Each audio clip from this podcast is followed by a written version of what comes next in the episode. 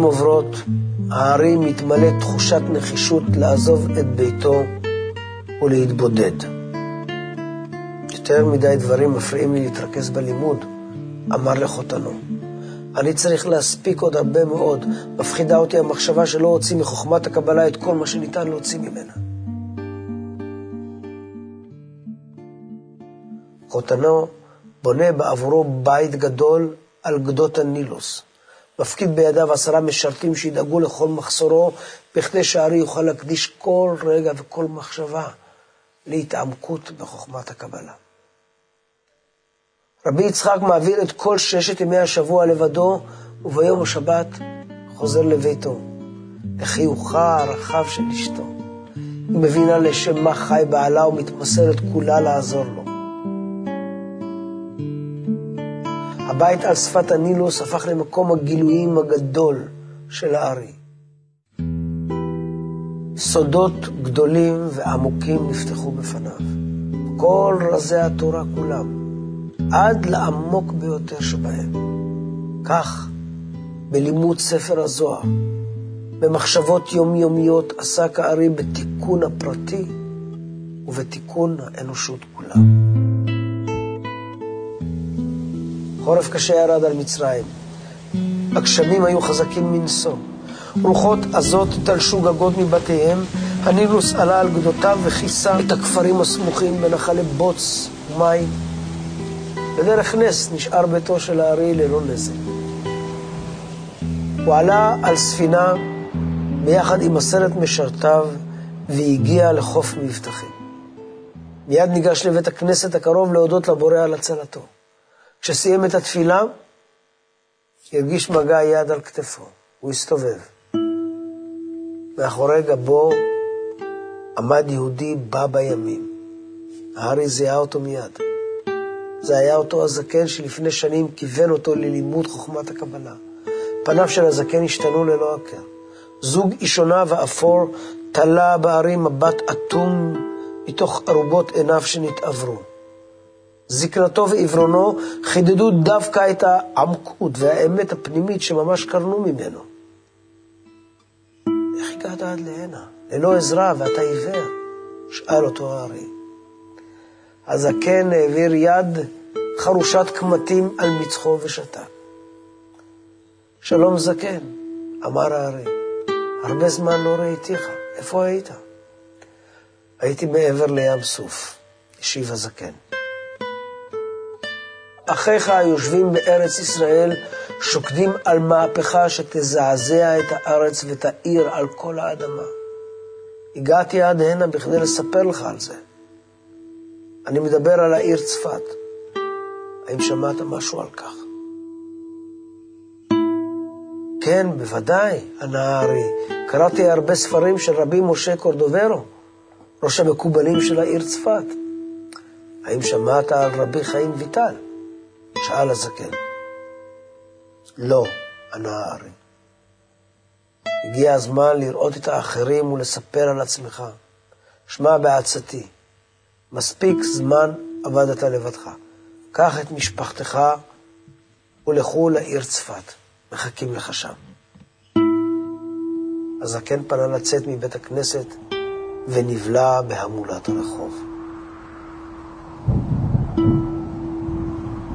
הרעם אימתני החריד את העיר צפת ומבואותיה ונתן לטיפות גדולות של גשם ליפול מהשמיים. טיפות שהפכו במהרה למבול סוחף. ירדתי מהחמור לשלוף מעיל מאחד מנרתיקי האוכל. מכת ברק חזקה ומרתיעה שברה ענף גדול שנפל בסמוך אליי. החמור נבהל עד אימה ממכת האור הפתאומית. נשא את רגליו ונעליו בתוך סבך הצמחייה עוד בטרם הספקתי לצוות עליו בצעקה שיחזור. נשארתי לבד באמצע היער בבגדיי הרטובים.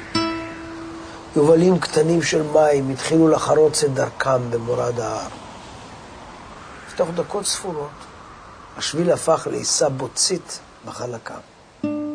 הדרך הובילה לירידה תלולה וארוכה, האחרונה, לפני שנגלים בתי העיר הראשונים. העננים השחורים והכבדים הטילו על העולם כולו מקצה ועד קצה אור דלוח, אפור וחדגוני. לא יכולתי לדעת אם בוקר עכשיו, צהריים או ערב. מצאתי מסתור בין שורשיו של עץ אבות. ביודעי שכל צעד קדימה במורד השביל מזמין החלקה ונפילה במדרון הבוצי והחלקלק. השעה התאחרה. רבי יצחק חזר לביתו אחרי פגישתו השנייה עם הזקן.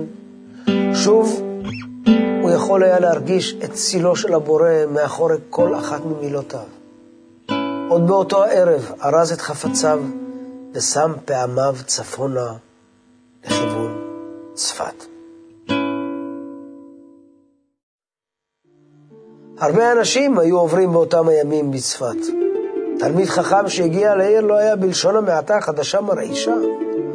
אני ביססתי לי את מעמדי בעיר כרב ששולט ברזי התורה.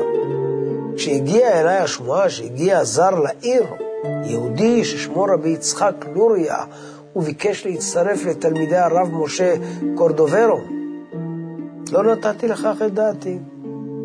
כששמעתי שהרמ"ק הופתע מהידע של אותו רבי יצחק, לא יכולתי שלא להרהר בתוכי על אותו יהודי שזה עתה הגיע לעיר ומבקש להצטרף לקבוצתו של הרמ"ק מבלי להמתין כמה שנים בכדי ללמוד עם תלמידיו של הרב ואחר כך עם הרב עצמו.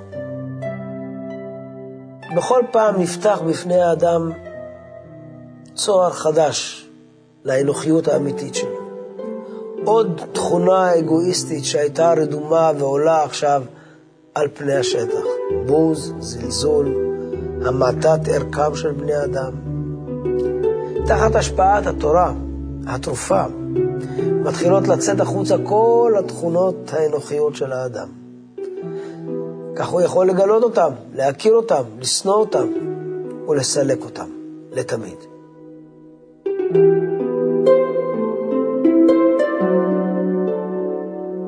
גם כשרבי משה קורדוברו נפגש איתי ושאל האם שמעתי על רבי יצחק לוריה שהגיע לעיר לא מזמן, לא יכולתי לעצור את עצמי מלהמעיט בערכו של התושב החדש. אין לי זמן לשמוע דבר מלבד דברי תורה, אמרתי למורי הרב משה קורדוברו, אני כולי עסוק בעבודה שהיא העיקר עבורי, עד שאין לי זמן לשוחח עם זרים. הרבה זרים מגיעים לעיר, איני יכול להקדיש תשומת לב לכל אחד מהם. רבי משה קורדוברו שתק. נשען לאחור על כיסאו והליט את עיניו בכף ידו.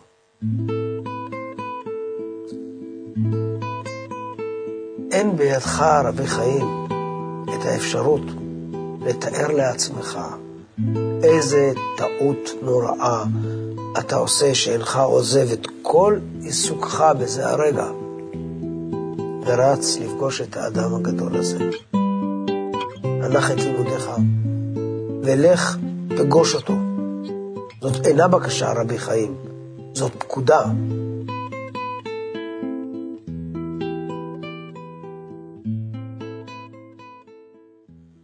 כך נפגשתי לראשונה עם הארי הקדוש. הוא ישב מולי, ונדמה היה לי שהוא יודע כל מה שאני רוצה לשאול אותו. בתוך דקות ספורות נסתלקה הקנאה וחלף הבוז. הבנתי לפני מי אני יושב ונשבעתי לעצמי שלעולם לא אשכח זאת. הארי פתח את פיו ואמר, אחרי כל השערים, העמיד הבורא שערים מיוחדים עם כמה מנעולים כניסות וחדרים. מי שרוצה להיכנס לחדרים אלו, השערים שייכנס דרכם הם שערים ראשונים לחוכמה העליונה, ליראה מפני העליון. יש מלכות הנקראת ראשית, ראשונה. כל הכוחות הדוחפים אותנו מהבורא, אמר, נהפכים לשערים להשגת החוכמה שלו, רק אם אנחנו מתגברים עליהם. אבל לפני שאנחנו הופכים את התכונות האנוכיות שלנו לתכונות השפעה. עד אז השערים האלה סגורים היטב, מפרידים בינינו לבין הבורא. לכן הם נקראים מנעולים. אם אנחנו במאבק איתם, אותם מנעולים הופכים לשערים. איפה שהיה חושך, מופיע אור. במקום תחושת מרירות, מגיעה הרגשת מתוק. כל מנעול פותח שער. אלו הדרגות החדשות של השגת ההשגחה העליונה. חדרי החוכמה, עולמות החוכמה.